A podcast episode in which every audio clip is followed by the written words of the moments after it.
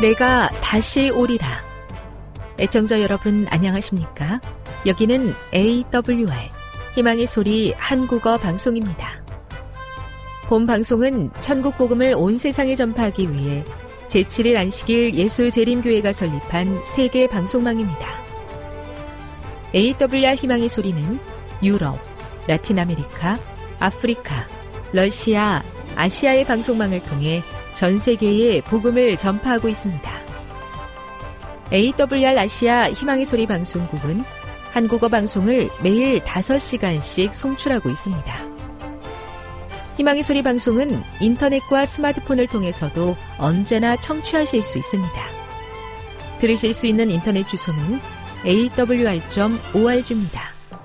유튜브로는 awr 코리아로 검색하시면 됩니다.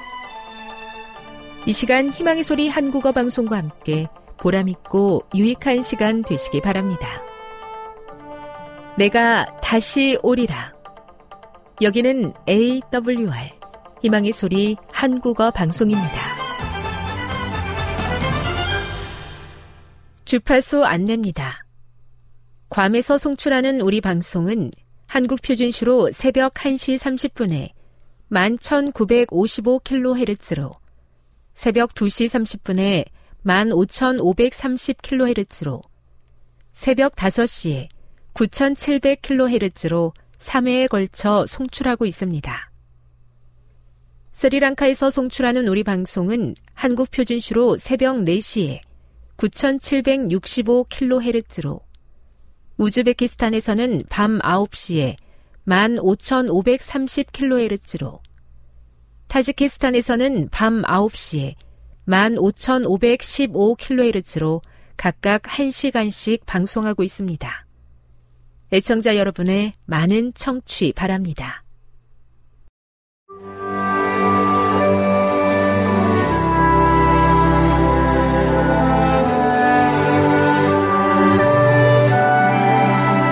읽어주는 교과 여섯째 날 9월 1일 금요일 더 깊은 연구를 위해 엘렌 화이트는 배우자에게 상대방을 통제하려는 노력을 하지 말라고 지속적으로 촉구한다.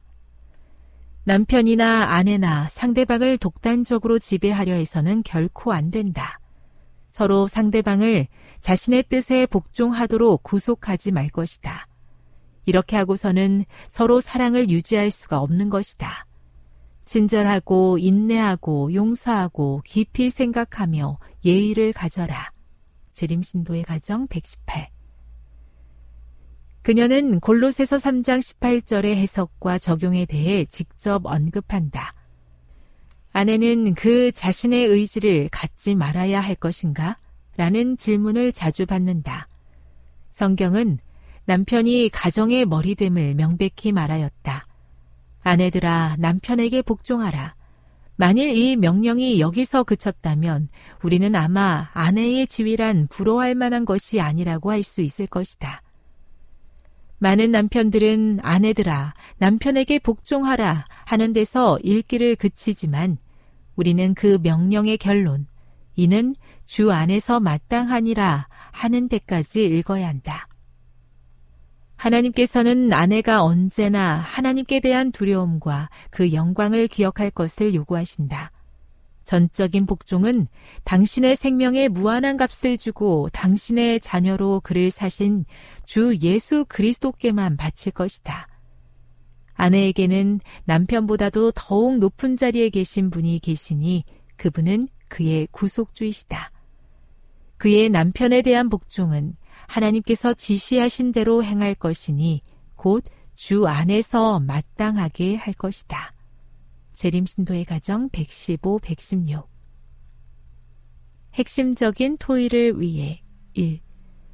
누군가가 에베소서 5장 21에서 33절은 남편의 권위와 지배에 초점을 맞춘 결혼 모형을 강요하기 때문에 더 이상 그리스도인의 관계에 적합하지 않은 구시대적인 구절이라고 주장한다면 당신은 어떻게 대답하겠는가?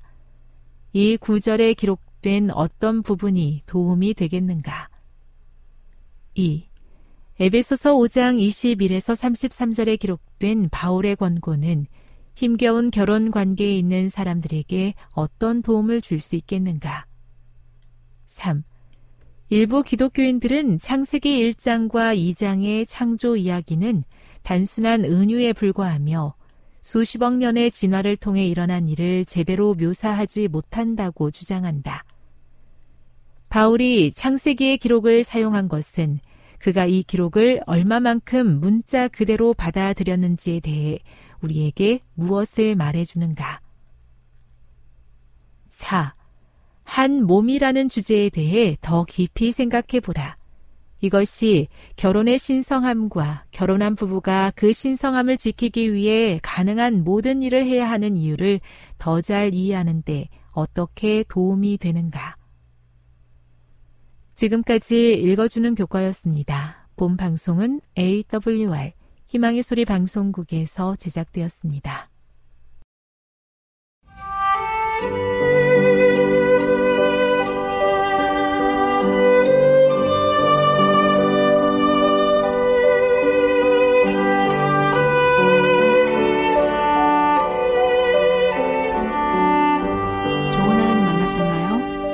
가운데서 만난 하나님의 사랑, 말씀 가운데서 만난 하나님의 사랑을 나누는 엘트 시간입니다. 아, 저는 이영미 집사이고요. 자, 오늘은 누가복음 11장 37절에서 52절에 있는 말씀을 함께 나누도록 하겠습니다. 말씀을 나누기 전에 기도하겠습니다. 하나님 아버지, 오늘도 우리에게 말씀을 주셔서 감사합니다. 이 말씀으로 인하여 더욱 하나님을 알게 되기 원합니다. 말씀이 생명이 되기 원합니다. 마음을 어둡게 하는 이 어둠으로부터 하나님 말씀으로 인한 소생되기 원합니다. 주님 도와주시옵소서. 하나님 말씀을 분별할 수 있는 지혜를 허락하여 주시옵시고 그 말씀을 통하여 주님의 나라를 확장하는 일에 사용하여 주시옵소서. 예수님의 이름으로 기도드렸습니다. 네, 저는 이번 한 주한 가정을 회복시켜 주시는 하나님을 만났습니다. 음, 정신적 질환으로 인하여 많이 힘들어하고 있는 딸을 둔 가정이 있습니다. 또 그 엄마가 그 딸을 케어하기 위하여 여러 번 뭐로 애쓰면서 많은 상처도 받았습니다. 이번 주에 연락이 왔습니다. 집사님, 집사님 교회에 나가고 싶어요. 네, 이런 말들 하고 있는 것 같았습니다. 딸을 통해서 저희 교회에 나오고 싶다는 말을 들었지만 이제 하나님께서 그 가정에 이루실 일들에 대해서 어떻게 도와줘야 될까라는 생각을 하고 있었습니다. 어, 예배가 시작되기 좀 전에 한 가족이 들어왔는데 딱 보니까 그 가정이었습니다.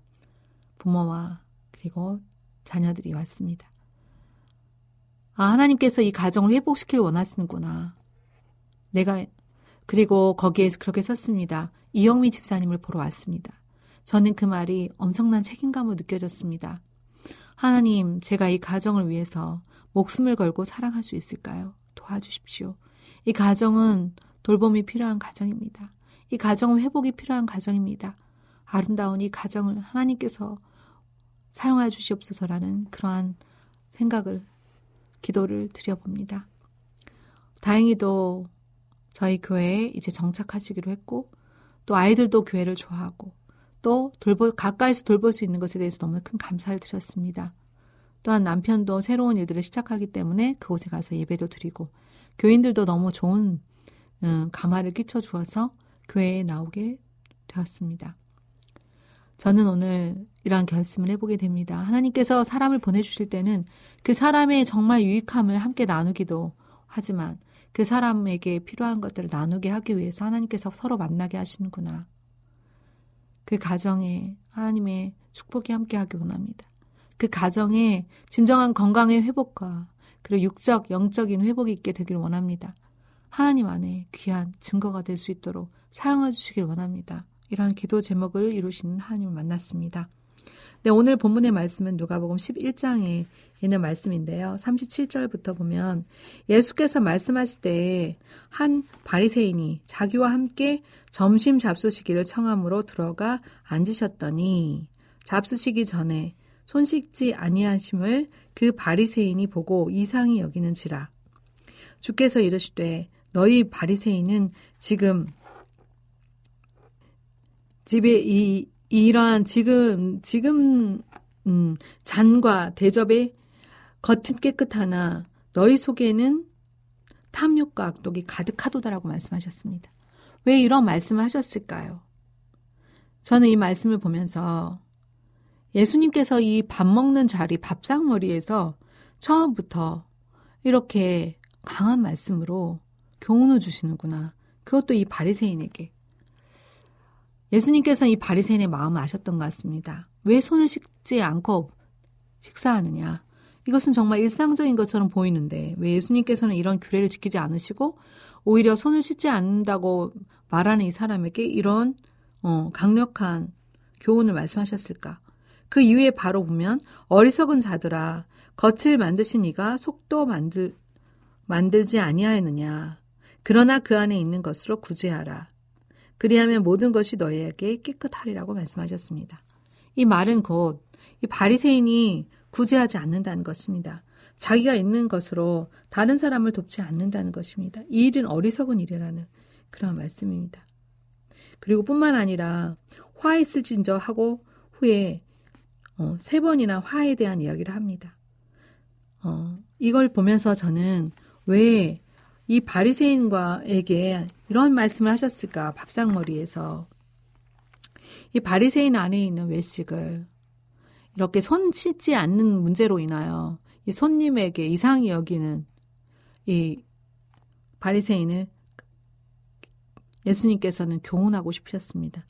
그런데 왜 다른 때 같지 않게 이렇게 강력하게 말씀하실까? 네, 바리새인들은 비유로도 이야기하고 또 바리새인들에게는 여러 번 여러 번 그들이 있는 곳에서 교훈하셨지만 그들은 듣지 아니함으로 인하여 예수님께서 이제 사역 어, 사역을 마무리하시기 직전에 있었던 일들 속에서 강력하게 말씀하고 계시는 모습을 보고 있습니다. 그 예수님께서는 왜 이렇게 화 있을진저라고 말씀하셨을까요? 어떤 게 그들에게 있어서의 화를 받을 만한 것인가요? 42절에 보니까 11조는 들이대 공의와 하나님께 드리는 대한 사랑은 버렸다는 것입니다. 11조를 드리는 것도 정말 큰 일인데 중요한 일인데 왜 그들은 하나님의 사랑과 공의를 이 가운데서 버렸을까요? 그런데 이렇, 그렇다고 해서 11금을 버리라는 11금을 드리지 말라는 얘기가 아닙니다. 이것도 행하고 저것도 버리지 말아야 한다고 말씀하십니다. 11조를 드리되 하나님에 대한 사랑과 공의를 함께 드리라는 것입니다. 알라는 것입니다. 두 번째 화는 바로 회당의 높은 자리와 시장에서 문안받는 것을 기뻐하는 것에 대한 이야기입니다. 이 일은 정말 명예의 자리, 섬김의 자리, 섬김의 자리에 서야 함에도 불구하고 이 명예의 자리에 나아가는 것을 좋아하고 그들에게 있어서 이 탐욕의 자리는 어, 하나님께서 하지 않길 원하시는 것입니다. 또 화했을 자는 세 번째입니다. 회칠한 무덤이라 하였습니다. 아무리 회를 칠했더라 할지라도 위에다 그것은 무덤, 무덤입니다. 그 안에는 썰어 썩어 가는 사람이 어, 매장한 곳입니다. 위 회칠한 무덤은 겉으로 볼 때는 정말 그럴듯한 것 같지만 사실은 그 속이 하나님의 뜻과 맞지 않는 것을 이야기하고 있는 모습, 말씀해 주고 있는 모습입니다. 그러면 정작 해야 될 일은 무엇인가요? 그것은 안에 있는 것으로 남을 돕는 것입니다.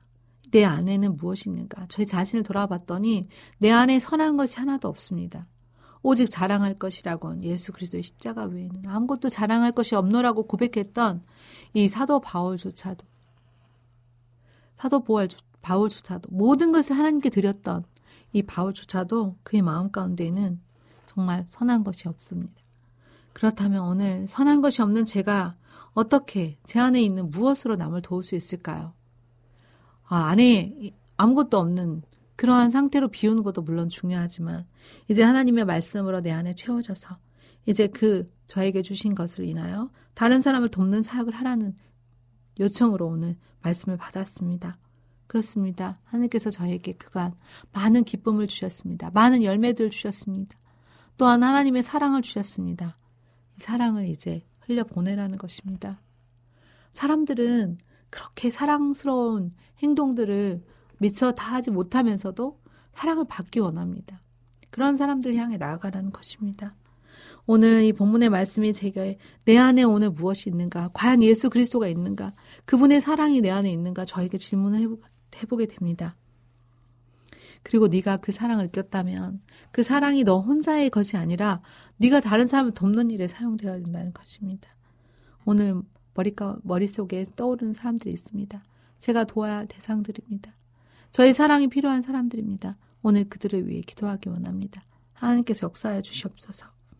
자, 이제 또한, 어, 하나님께서 저에게 하기를 원하시는 그 말씀 가운데, 이제는, 어, 율법 교사에게 하신 말씀이 나왔습니다. 이 얘기를 듣고 있던 율법 교사는 어떠한 행동을 보였습니까? 네, 그는, 음, 45절에 보면,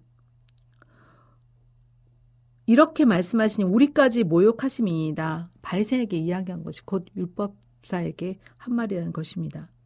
그때 예수님께서 한마디 더 하십니다. 화이스 진저 너희 율법 교사와 교사여 자기 어려운 짐을 사람에게 지우고 너희는 한 손가락도 이 짐에 대지 않는도다.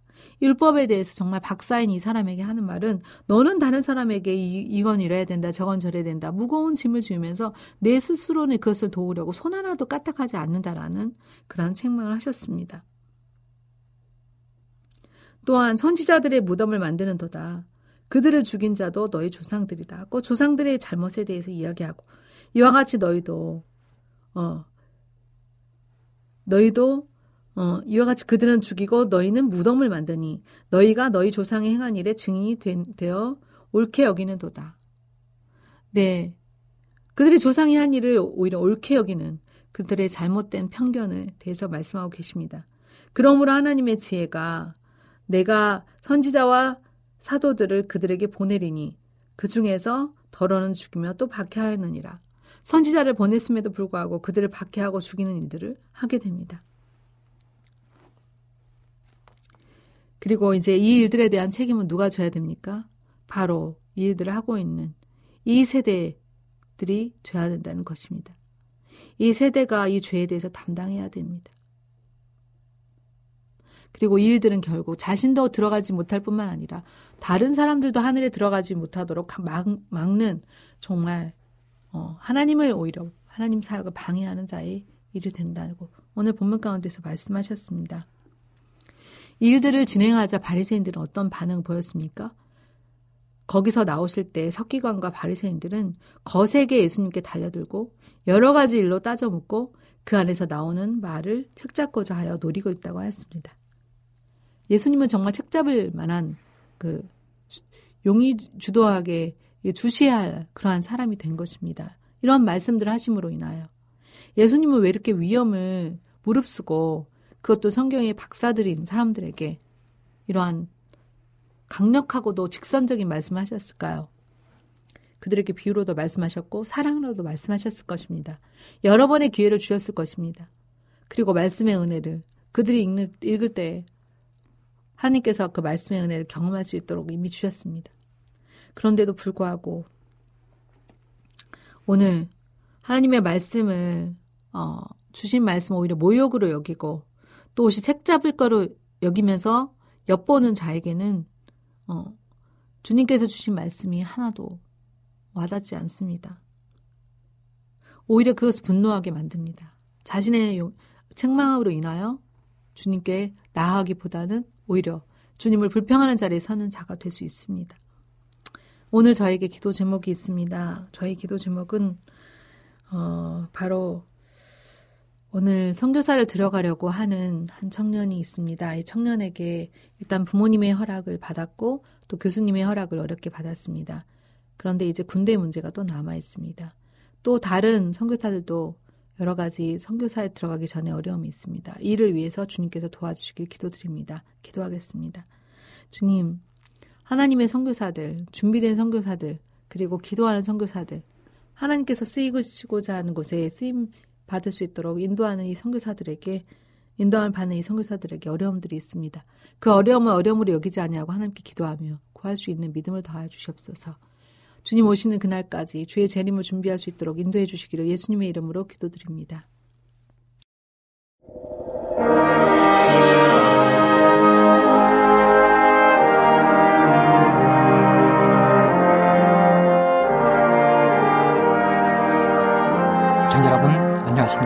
하나님의 귀한 말씀으로 감동과 은혜를 나누는 시간입니다 먼저 하나님의 말씀 느헤미야 6장 15절의 말씀을 읽어드리겠습니다 성 역사가 52일 만에 엘룰월 25일에 끝남에 우리 모든 대적과 사면 이방 사람들이 이를 듣고 다 두려워하여 스스로 낙담하였으니 이는 이 역사를 우리 하나님이 이루신 것을 알미니라. 저는 오늘 이 말씀을 중심으로 예루살렘 성벽 드디어 재건되다 하는 제목의 말씀을 준비해 보았습니다. 기원전 605년은 유대 백성들에게 천추의 안을 남길 치욕스러운 해로 기록이 될 것입니다. 이유는 바로 새롭게 떠오르던 신흥 대제국 바벨론에 의하여 예루살렘이 함락된 것입니다. 바로 하나님의 백성들이라고 자처하던 남방 유다가 바벨론의 느부갓네살 왕에게 멸망을 당한 것입니다. 기원전 622년 이스라엘의 열 지파로 이루어진 북방 이스라엘이 이미 아시리아에게 멸망을 당해서 역사에서 사라졌습니다. 그리고 근근히 버티던 남아있던 남방 유다마저 바벨론에게 철저히 무너지고 만 것입니다. 이스라엘 백성들의 자랑이었던 예루살렘 성이 철저하게 불타고 무너져 내렸습니다. 솔로몬이 심혈을 기울여 완성하고 하나님이 불을 내려 대답하셨던 솔로몬의 성전도 무너졌습니다. 이렇게 예루살렘 성벽과 하나님의 솔로몬 성전이 불타는 모습을 바라보면서 이스라엘 백성들의 마음도 함께 무너지고 불타 없어져 버렸습니다. 하나님은 이미 그들을 향해 경고했습니다. 에레미야 25장 2절에 보면 선지자 에레미야가 유다 모든 백성과 예루살렘 모든 거민에게 고하여 가로되 이르시기를 너희는 각기 악한 길과 너희 악행에서 돌이키라 그리하면 나 여호와가 너희와 너희 열조에게 옛적에 주어 영원 있게 한 그 땅에 거하리니 너희는 다른 신을 쫓아 섬기거나 숭배하지 말며 너희 손으로 만든 것을 인하여 나의 너를 격동치 말라. 그리하면 내가 너희를 해치 아니하리라 하였으나 너희가 내 말을 듣지 아니하고 너희 손으로 만든 것으로 나의 너를 격동하여 스스로 해하였느니라. 여호와의 말입니다. 그러므로 나 만군의 여호와가 이같이 말하노라. 너희가 내 말을 듣지 아니하였은즉 보라 내가 보내어 북방 모든 민족과 내 종 바벨론 왕 느부갓네살을 불러다가 이 땅과 그 거민과 사방 모든 나라를 쳐서 진멸하여 그들로 놀램과 치솟거리가 되게 하며 땅으로 영영한 황무지가 되게 할 것이라. 내가 그들 중에서 기뻐하는 소리와 즐거워하는 소리와 신랑의 소리와 신부의 소리와 맷돌 소리와 등불빛이 끊쳐지게 하리니 이 온 땅이 황폐하여 놀램이 될 것이며 이 나라들은 70년 동안 바벨론 왕을 섬기리라. 그런데요, 이런 하나님의 놀라운 경고를 이스라엘 백성들은 귀담아 듣지 않았습니다. 악한 길에서 돌이켜 선을 행하고 다른 신을 쫓아 섬기지 말고 우상을 숭배하지 말라는 하나님의 준엄한 경고를 그들은 귀 기울여 듣지 않았습니다. 그리고 오히려 하나님의 노를 격동하고 악한 길에서 행하며 살기를 즐겨 했습니다. 그래서 하나님은 이름까지 거명을 했습니다. 바벨론의 느부갓네살 왕이 너희들을 진멸하겠다는 것입니다. 그리고 그 결과로 이스라엘 백성들은 세상 사람들이 놀램거리가 되고 그들이 살던 가나안 땅은 황폐하여 쓸모없는 황무지가 되어 버리겠다는 것입니다. 노래소리가 그치고 즐거워하는 소리도 그치고 등불은 꺼지고 하나님을 찬양하는 찬양의 노래소리까지 그치게 될 것이었습니다. 그 기간은 자그마치 70년 동안이나 계속될 것이었습니다. 그리고 하나님은 덧붙여 말씀하셨습니다. 약속하셨습니다. 그 약속은 쓰라리지만 이스라엘 백성들에게는 어두움 속에서 희망을 발견하게 하는 약속이었습니다. 예레미야 29장 10절 나 여호와가 이같이 말하노라. 바벨론에서 70년이 차면 내가 너희를 권고하고 나의 선한 말을 너에게 실행하여 너희를 이곳으로 돌아오게 하리라. 70년이 차면 돌아오게 하겠다는 것입니다. 여러분, 만일 이스라엘 백성들이 하나님의 경고를 귀 기울여 듣고 회개했더라면 역사는 어떻게 변했을까요? 물론 그 결과는 하나님이 아시겠지만 적어도 이스라엘 백성들은 그런 치욕스러운 어려움을 당하지는 않았을 것이 분명합니다. 왜요? 하나님은 죄악으로 가득 차 있던 니누의 백성들도 왕으로부터 시작해서 심지어는 짐승들까지 배옷을 입고 회개했을 때 하나님은 징별을 유예하신 분이십니다. 하지만 하나님을 믿고 하나님을 섬기던 이스라엘 백성들은 그리하지 않았습니다. 철저하게 무너졌습니다. 그들의 몸과 마음은 이미 하나님을 떠나 세상으로 향해 있었습니다. 양심은 화인 맞은 것처럼 굳어 있었고 간간히 외치는 양심의 소리는 힘이 없었습니다. 특별히 가장 먼저 앞장서 회개하들 왕들은 타락에 맨 꼭대기에 서 있었습니다. 그리하여 결국 기원전 605년 올 것이 오고야 만 것입니다. 바벨론의 느부갓네살 왕이 침략을 해온 것입니다. 그리고 그들은 철저하게 예루살렘 성과 하나님의 성전을 짓밟고 무너뜨렸습니다. 남방 유다의 마지막 왕인 여호야김의 아들들은 아버지 앞에서 비참하게 죽임을 당했습니다. 여호야김은 불쌍하게 죄인이 되어 바벨론으로 끌려가고 그의 두 눈은 뽑혔습니다. 하나님의 성전에서 거룩한 제사에 사용되던 모든 금은 기구들이 바벨론 우상 숭배하던 우상의 창고로 옮겨져 먼지가 쌓이거나 우상에게 제사드린데 사용됐습니다. 심지어는 바벨론의 마지막 왕이었던 벨사살은 이 기구들의 수를 따랐습니다. 다니엘과 그의 절친한 세 친구를 비롯해서 수많은 사람들이 포로의 몸이 되어 바벨론에 잡혀갔습니다. 이스라엘 땅에 남아있던 백성들의 사정도 불쌍하기는 마찬가지였습니다. 그들은 모든 것을 다 빼앗겼습니다. 특별히 가장 안타까운 것은 이제 그들은 마음 놓고 하나님을 찬양하고 경배할 수 없게 된 것입니다. 그래서 바벨론에 끌간 그 백성들은 그들의 수금을 버드나무에 걸어놓고 비참한 눈물을 흘렸습니다. 그 기간이 자그마치 70년이 될 것이라고 하나님은 선지자들을 통해서 말씀하셨습니다.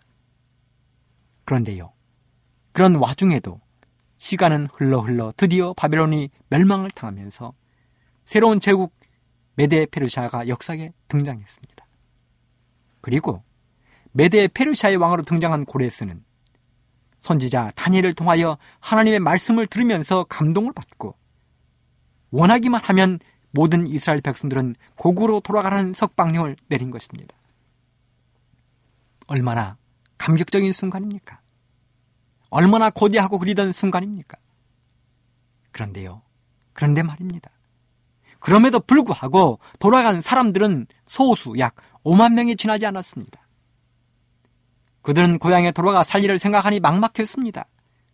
어떻게 예루살렘 성을 재건하고 성전을 건축하고 살집을 마련할까 생각하니 여기 바벨론이 좋은 사람들이 많았습니다. 그래서 스루바벨과 대제사장 여호수와 함께 예루살렘으로 돌아간 백성들은 예루살렘 성을 건축하고 하나님의 성전을 건축하는 데 실패하고 말았습니다. 그대로 주저앉아 버렸습니다. 사마리아 사람들의 끈질긴 방해로 13년 동안 건축을 중단했습니다. 그래서 하나님은 실망하고 주저앉아 있는 백성들을 깨우치기 위하여 학계와 서리아 선제도 보내셨습니다. 그리고 페루시아의 다리오 왕을 움직이셔서 기원전 520년 2차 포로 석방령과 함께 성전 중권을 위한 2차 조서를 내리도록 하셨습니다. 그렇게 해서 마침내 성전 건축을 시작한 지 약 20년 만인 기원전 515년 3월 12일 성전을 완공했습니다. 하지만 아직도 여전히 예루살렘의 성곽을 비롯하여 성읍은 무너진 그대로 있었습니다. 성벽은 무너진 그대로 쌓여 있고 무너진 성벽 사이로는 여우가 도마뱀이 쥐들이 드나들었습니다. 그렇게 또다시 60여 년의 세월이 흘러간 것입니다. 이제는 더 이상 예루살렘 성벽을 건축하고 성읍을 새롭게 하자는 음성도 들리지 않았습니다. 바로 그때 페루시아의 아닥사사 왕을 움직인 사람이 한 사람 있었는데 바로 학사 에스라였습니다. 그의 훌륭한 품성과 인격은 아닥사사 왕의 마음을 일깨웠습니다. 그래서 마침내 다니엘 8장 14절에 나오는 2300주야의 예언의 기산점이 되는 기원전 457년 3차 포로 석방령과 함께 예루살렘 성을 중건하라는 성전을 중건하라는 3차 조서가 내려진 것입니다. 왕은 자기의 내탕골 열어 성전 중건을 위한 물자들을 공급하기로 약속했습니다. 그렇게 해서 에스라는 15,198명의 사람들을 이끌고 4개월에 걸쳐 예루살렘으로 돌아갔습니다. 예루살렘으로 돌아간 에스라는 대개군동을 일으켰습니다. 하나님의 율법을 가르치고 모든 이스라엘 백성들은 이방인들과의 혼인을 금지하도록 했습니다. 그렇게 하여 다시금 부흥의 불길이 일어나고 있을 때 하나님은 또 다른 한 사람을 준비하셨습니다. 그가 바로 느헤미야입니다. 아닥사사 왕의 술 맡은 관원으로 일하던 느헤미야입니다. 포로된 유다 지파 하가라의 아들로 태어나 아닥사사 왕의 술 맡은 관원까지 오른 인물입니다. 그 느헤미야의 마음은 언제나 아버지의 고향이요 자신의 족인 유다에 늘 마음이 가 있었습니다. 앉으나 서나 누울 때나 먹을 때를 막론하고 그의 마음에서 예루살렘에 대한 생각은 떠나지 않았습니다. 예루살렘에 다녀왔다는 사람이 있으면 즉시 그를 만나 예루살렘의 소식에 귀를 기울였습니다. 그런데요, 소식을 들을 때마다 그의 마음은 한없이 슬퍼졌습니다. 무너졌습니다. 예루살렘 성경은 여전히 재건되지 못하고 무너진 상태 그대로, 황폐한 상태 그대로 주변 사람들은 여전히 하나님의 백성들을 손가락질하고 비웃고 조롱하고 그래서 니에미아가 시작한 것이 바로 기도회였습니다. 기도회였습니다. 하나님께 때를 쓰기 시작했습니다.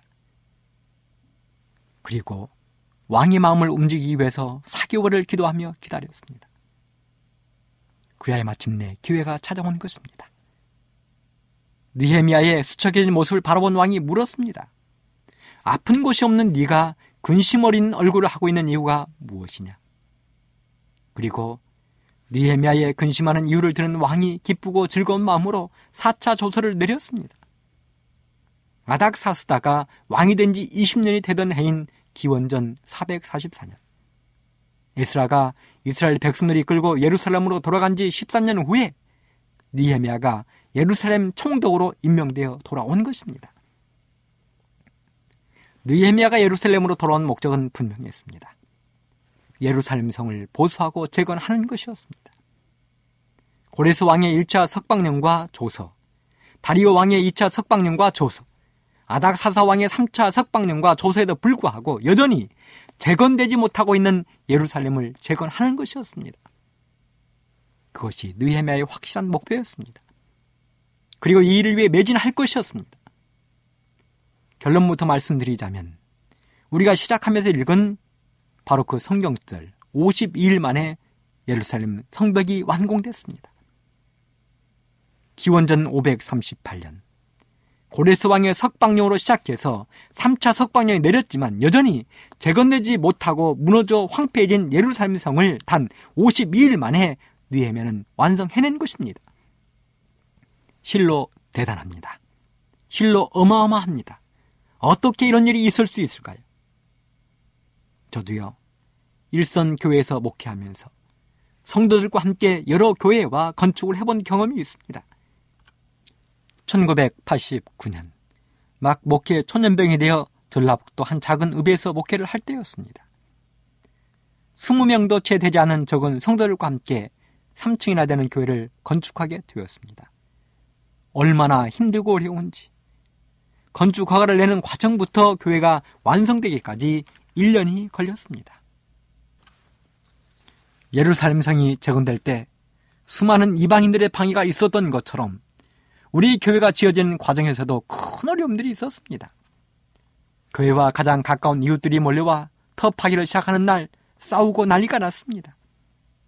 그래서 당황해서 어찌할 줄을 모르고 떨고 있는 저와 우리 성도들을 대신하여 건축 설계사 사장님이 옷을 벗어 제끼고 마을 사람들과 싸워 주기도 했습니다. 이런저런 모든 과정을 거쳐 우여곡절 끝에 1년이 지난 뒤에야 건물이 완공된 것입니다. 1995년 제주도에서 목회할 당시에도 비슷한 일이 벌어졌습니다. 제가 그 교회에 부임했을 때 모든 성도들의 소원이 한 가지 있었습니다. 그것은 바로 한라산 꼭대기라도 좋으니 교회를 새로 지어 이사를 가야 한다는 것이었습니다. 이제 막 이삿짐을 풀고 있는 조에게 장로님들과 교인들이 내준 숙제였습니다. 이유는 간단했습니다. 이 교회는 워낙 골목 깊은 곳에 있어서 귀신도 못 찾아온 교회라는 것입니다. 한 번은 재림교인 청년 군인이 안실 문제가 되어 부대에 허락도 없이 교회를 와버렸습니다. 부대에서 난리가 났습니다. 그래서 급히 그 재림 군인을 찾기 위하여 군인들이 교회를 찾기 시작했습니다. 그런데요, 교회가 얼마나 골목 깊은 곳에 있었던지 결국 찾지를 못하고 그냥 돌아갔다는 전설이 있는 교회입니다. 그래서 온 교인들의 기도 제목이 한라산 꼭대기라도 좋으니 나가자는 것입니다. 그렇게 시작된 교회 이전 사업이 구체적으로 시작된 것은 그해 8월 말이었습니다. 교회를 팔기로 결의하고 교회 매매 계약을 맺었습니다. 교회는 다음해 1월까지 비워주기로 약속을 했습니다. 5개월이 남았습니다. 5개월 내에 새로운 땅을 준비하고 건축 허가를 낸 다음에 건축을 완료해야 하는 것입니다. 순진한 저는 그것이 가능할 것으로 믿었습니다. 9월 달에 땅을 사고 10월 달에 설계하고 건축 허가를 얻고 11, 12, 1월이면 3개월이면 될 것이라고 생각했습니다. 그런데요. 그런데 말입니다. 해가 넘어가고 봄이 되는데도 이사 가야 할 땅을 구하지 못했습니다. 난리가 났습니다. 이미 계약에 의하여 교회를 비워줘야 할 시가 지났는데도 건축은 커녕 교회는 아직도 땅을 구하지 못하고 있었습니다. 저는 날마다 단 한숨도 잠을 잘 수가 없었습니다. 숨이 턱턱 막히고 세상에 나아가면 모든 사람들이 저보다 행복해 보였습니다. 제주도의 그 아름다운 풍광들이 단 하나도 눈에 들어오지 않았습니다. 바로 그 순간 저와 교인들이 할 수 있는 것은 단 하나 오직 기도, 기도뿐이었습니다. 그리고 마침내 그토록 찾고 찾던 이사 가야 할 교회 부지가 나타났습니다. 그래서 땅을 매입하고 건축 허가를 내야 하는데 또 다른 걸림돌이 나타났습니다. 그동안은 땅이 문제였다면 이제는 사람이 문제로 등장한 것입니다. 그 문제는 바로 교회가 건축되어야 될 가장 가까운 곳에 사는 사람이 제주도 최고의 주목 대장이었습니다. 쉽게 말하자면 건달이요. 깡패 두목이요. 교회를 절대로 그곳에 지을 수 없다는 것입니다. 난감했습니다. 산 하나를 넘었더니 또 다른 산이 버티고 서 있는 것입니다. 바로 그때 하나님이 한 사람을 준비하셨는데 그 사람은 최고의 주목대장보다 더 힘이 센 주목대장. 그가 바로 얼마 전까지 우리 교회를 출석하다가 잠깐 신앙을 쉬고 있던 이른 양이 그때 때맞추어 돌아온 것입니다. 그는 불과 얼마 전까지 집사까지 하던 교인이었습니다. 그런데 하나님이 쉬고 있던 그를 보내신 것입니다. 그리고 쉬워도 너무 쉽게 그 문제를 해결하고 그는 신앙까지 회복하는 기쁨을 누렸습니다. 그렇게 해서 교회가 완공되기까지 자그마치 또 1년이 걸렸습니다.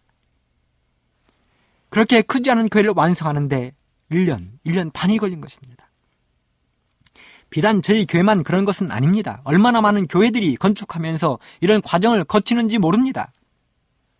때로는 수년이 걸리는 경우도 허다합니다. 그런데요. 그런데 말입니다. 느헤미야는 단 52일 만에 예루살렘의 성벽을 보수하고 재건을 마친 것입니다. 도대체 느헤미야는 어떻게 했길래 이런 놀라운 역사를 이루어낼 수 있었을까요? 어떻게 해서 수십 년 동안 도저히 이루어내지 못하고 실망하고 주저앉아버린 백성들을 일으키고 주변의 방해를 물리치며 이런 놀라운 역사를 이루어낼 수 있었을까요? 오늘 이 시간 우리는 그 놀라운 느헤미야의 비법을 찾아보아야 합니다. 첫째는 느헤미야의 꼼꼼하고 치밀한 준비와 솔선수범입니다. 사실 이 땅에서 어떤 사업을 하든지 계획 없는 사업 진행은 없습니다. 아침이면 하루의 계획을 세우고 한 주일의 첫날은 그 주의 계획을 매월 첫날이 되면 그 달의 계획을 새해 첫날에도 그의 계획을 세웁니다. 저도 목회하면서 그런 계획들을 수도 없이 세웠습니다. 교회 건축도 마찬가지입니다. 건축위원을 선정하고 그 건축위원회에서 모든 것을 세심히 살피면서 진행해 나갑니다. 앞서 말씀드린 제주도에서의 건축 때 우리 교회는 땅을 찾기 위하여 부동산 책을 펴놓고 모든 건축위원들이 분량을 정해서 하루 종일 전화를 한 적도 있습니다. 건축위원회에서는 예산, 건물 면적, 건축 시간, 용도 등을 세밀히 살핍니다. 그럼에도 불구하고 여기저기서 터져나오는 문제들, 불평, 불만들 끝이 없습니다. 대처하기에 숨이 막힙니다. 때로는 중단합니다. 그런데 느헤미야는 예루살렘 성벽을 재건하고 예루살렘을 정비하는데 단 52일밖에 걸리지 않았다는 것입니다. 어떻게 그런 놀라운 일을 해낼 수 있었을까요? 그 이유는 바로 꼼꼼하고 치밀한 준비와 솔선수범이었습니다. 니에미야 2장 11절 내가 예루살렘에 이르러 거한 지 3일에 내 하나님이 내 마음을 감화하사 예루살렘을 위하여 행하게 하신 일을 내가 아무 사람에게도 말하지 아니하고 밤에 일어나 두어 사람과 함께 나갈세 내가 탄 짐승 외에는 다른 짐승이 없더라. 그 밤에 골짜기 문으로 나아가서 용정으로 본문에 이르는 동안에 보니 예루살렘 성벽이 다 무너졌고 성문은 소화되었더라. 여기 긴 여행을 마치고 예루살렘에 도착한 느헤미야가 3일 만에 예루살렘 시찰에 나섰습니다. 이것이 뭐 그리 대단하냐고 생각할 수도 있겠지만 생각해 보면 그리 녹록한 일이 아닙니다. 생각해 보십시오. 느헤미야에 앞서 예루살렘으로 돌아온 학사 에스라는 자그마치 4개월이 걸렸습니다. 그렇다면 느헤미야가 쉬지 않고 아무리 빨리 왔다 해도 적어도 한두 달은 걸렸을 것입니다. 그것도 오늘날처럼 편하게 비행기나 기차, 자동차를 타고 온 것도 아닙니다. 마차나 말, 사막이기 때문에 낙타를 이용했을 것입니다. 얼마나 힘들고 피곤했겠습니까? 낮에는 뜨거운 뙤약볕, 밤에는 서늘한 주의, 부실한 잠자리와 음식들. 그래서 예루살렘에 도착했을 때는 체력이 바닥나고 인내 한계에 도달했을 것입니다. 그런데 단 3일 만에 느헤미야는 성전 재건을 위하여 밤중에 거리로 시차를 나간 것입니다. 그것도 가장 가까운 두어 사람과 아무도 모르게 길거리로 나아가 밤중에 예루살렘 성내를 조용히 둘러본 것입니다. 조사한 것입니다. 그렇게 모든 것을 파악한 느헤미야는 마침내 지도자들을 불러 모으고 성전 재건을 독려했습니다. 느헤미야 2장 16절로 18절에 이렇게 기록되어 있습니다. 방백들은 내가 어디에 갔었으며 무엇을 하였는지 알지 못하였고 나도 그 일을 유다 사람들에게나 제사장들에게나 귀인들에게나 방백들에게나 그 외에 일하는 자들에게 고하지 아니하다가 후에 저에게 이르기를 우리의 당한 곤경은 너희도 목도하는 바라. 예루살렘이 황무하고 성문이 소화되었으니. 자 예루살렘 성을 중건하여 다시 수치를 받지 말자 하고. 또 저희에게 하나님의 선한 손이 나를 도우신 일과 왕인에게 이른 말씀을 고하였더니 저희의 말이 일어나 건축하자 하고 모두 힘을 내어 이 선한 일을 하려 하매 느헤미야는 때가 되어 모든 지도자를 불러 모았습니다. 방백과 귀인들, 제사장들, 일하는 자들 다 불러 모았습니다. 그리고 말했을 것입니다. 성전을 재건하자고. 그랬더니 모르기는 몰라도 또다시 회의론 일었을 것입니다. 해도 안 되더라. 우리가 지금까지 얼마나 많이 시도해 봤는지 모른다. 돈이 없다. 바로 그때 느헤미야는 자기가 밤중에 돌아보며 파악한 모든 것을 하나하나 자세히 내어놓았습니다. 자금 계획은 아닥사사 왕이 도와줄 것이며 느헤미야 자신이 둘러본 결과는 어떠했는지를 자세하게 설명했을 것입니다. 그랬더니 그 자리에 모인 모든 지도자들이 외쳤습니다. 일어나 건축하자. 일어나 건축하자. 그렇습니다. 이렇게 치밀하게 준비된 느헤미야의 계획과 솔선수범은 모든 지도자들, 백성들의 마음을 움직이고 감동시켰던 것입니다. 꼼꼼하고 치밀한 준비와 솔선수범. 둘째는 열정과 끈기 그리고 확신입니다. 느헤미야 4장 1절로 3절.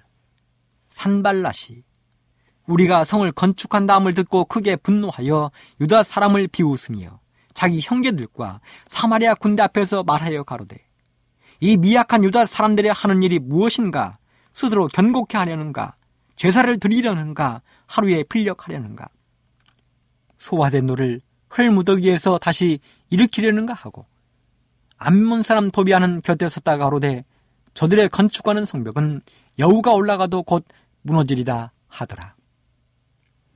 이번에도 사마리아 사람 산발락과 토비아가 어김없이 나타났습니다. 그들은 비웃었습니다. 저들이 건축하는 성벽은 여우가 올라가도 무너질 것이라고 외쳤습니다. 한마디로 일하는 일꾼들의 사기를 한없이 저하시키는 소리들이었습니다. 그들은 군대를 이끌고 와서 위협도 했습니다. 심지어는 니에미아를 불러내어 암살할 계획까지 세웠습니다. 이러한 위협이 끊임없이 느헤미야와 유도 지도자들, 백성들을 괴롭혔습니다. 이랬기 때문에 매번 예루살렘을 재건하고 하나님의 성전을 건축하려다가 넘어지고 또 넘어진 것입니다. 그들은 이번에도 마땅히 그렇게 될 것으로 확신했을 것입니다. 그리고 어쩌면 유다의 지도자들과 백성들은 또다시 옛 생각에 사로잡혔을 것입니다. 두려웠을 것입니다. 하지만 이때 느헤미야는 담대하게 대처하기 시작했습니다.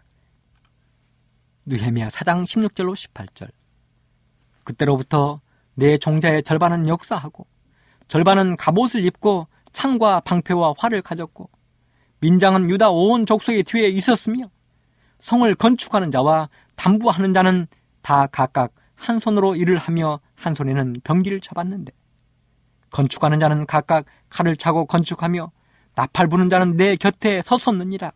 우리가 이같이 역사하는데 무리의 절반은 동틀 때부터 별이 나기까지 창을 잡았었으며 여러분 실로 눈물 나는 장면입니다. 가만히 눈을 감고 그 장면을 상상해 보시기 바랍니다. 얼마나 엄숙하고 장만 장면입니까? 얼마나 비장한 장면입니까? 이렇게 하는데 감히 어떤 사람들이 건축을 방해할 수 있겠습니까?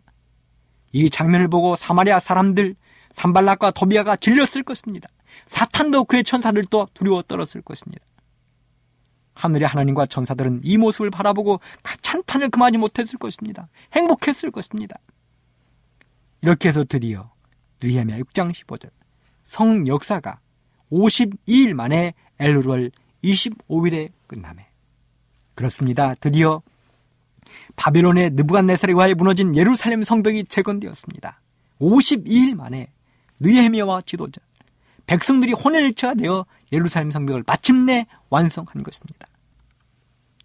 그리고 이어 학사 이스라가 하나님의 말씀을 들고 나타났습니다.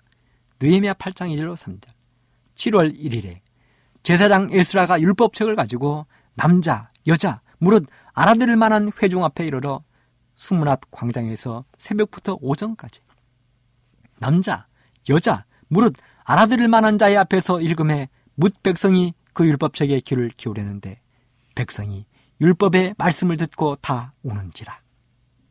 마침내 하나님의 성과 집이 완성되고 말씀이 돌아왔습니다. 모든 것이 제자리를 찾은 것입니다. 성이 재건되고 하나님의 집이 완성되며 말씀이 돌아오자 그들에게 행복은 덤으로 찾아왔습니다. 느헤미야 8장 12절 모든 백성이 곧 가서 먹고 마시며 나누어 주고 크게 주고 하였으니 이는 그 읽어 들린 말을 밝히 알미니라. 사랑하는 청자 여러분, 성벽이 52일 만에 완성되었습니다. 그 놀라운 역사를 우리도 할 수 있을까요? 믿습니다. 주님 안에서 느에미아처럼 할 수 있습니다. 감사합니다.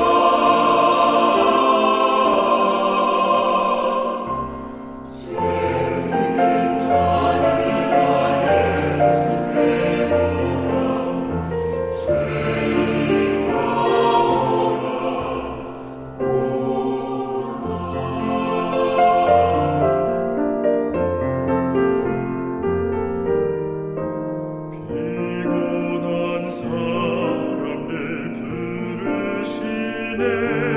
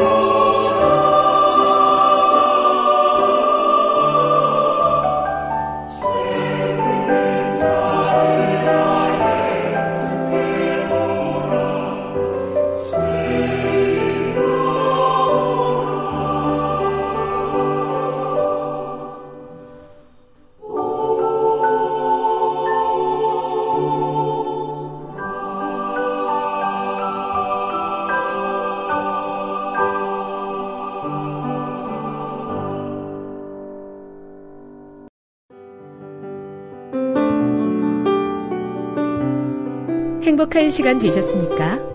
지금까지 여러분께서는 AWR 희망의 소리 한국어 방송을 청취하셨습니다. 방송을 청취하시고 문의를 원하시는 분은 우편번호 02461 대한민국 서울시 동대문구 이문로 1길 11 희망의 소리 방송부 앞으로 편지나 엽서를 보내주시거나 지역번호 02-3299-5296에서 8번으로 전화 주시기 바랍니다. 지금까지 함께 해주신 애청자 여러분들께 감사드립니다. 애청자 여러분, 다음 이 시간까지 하나님 안에서 늘 평안하십시오. 감사합니다. 내가 다시 오리라. 여기는 AWR, 희망의 소리 한국어 방송입니다.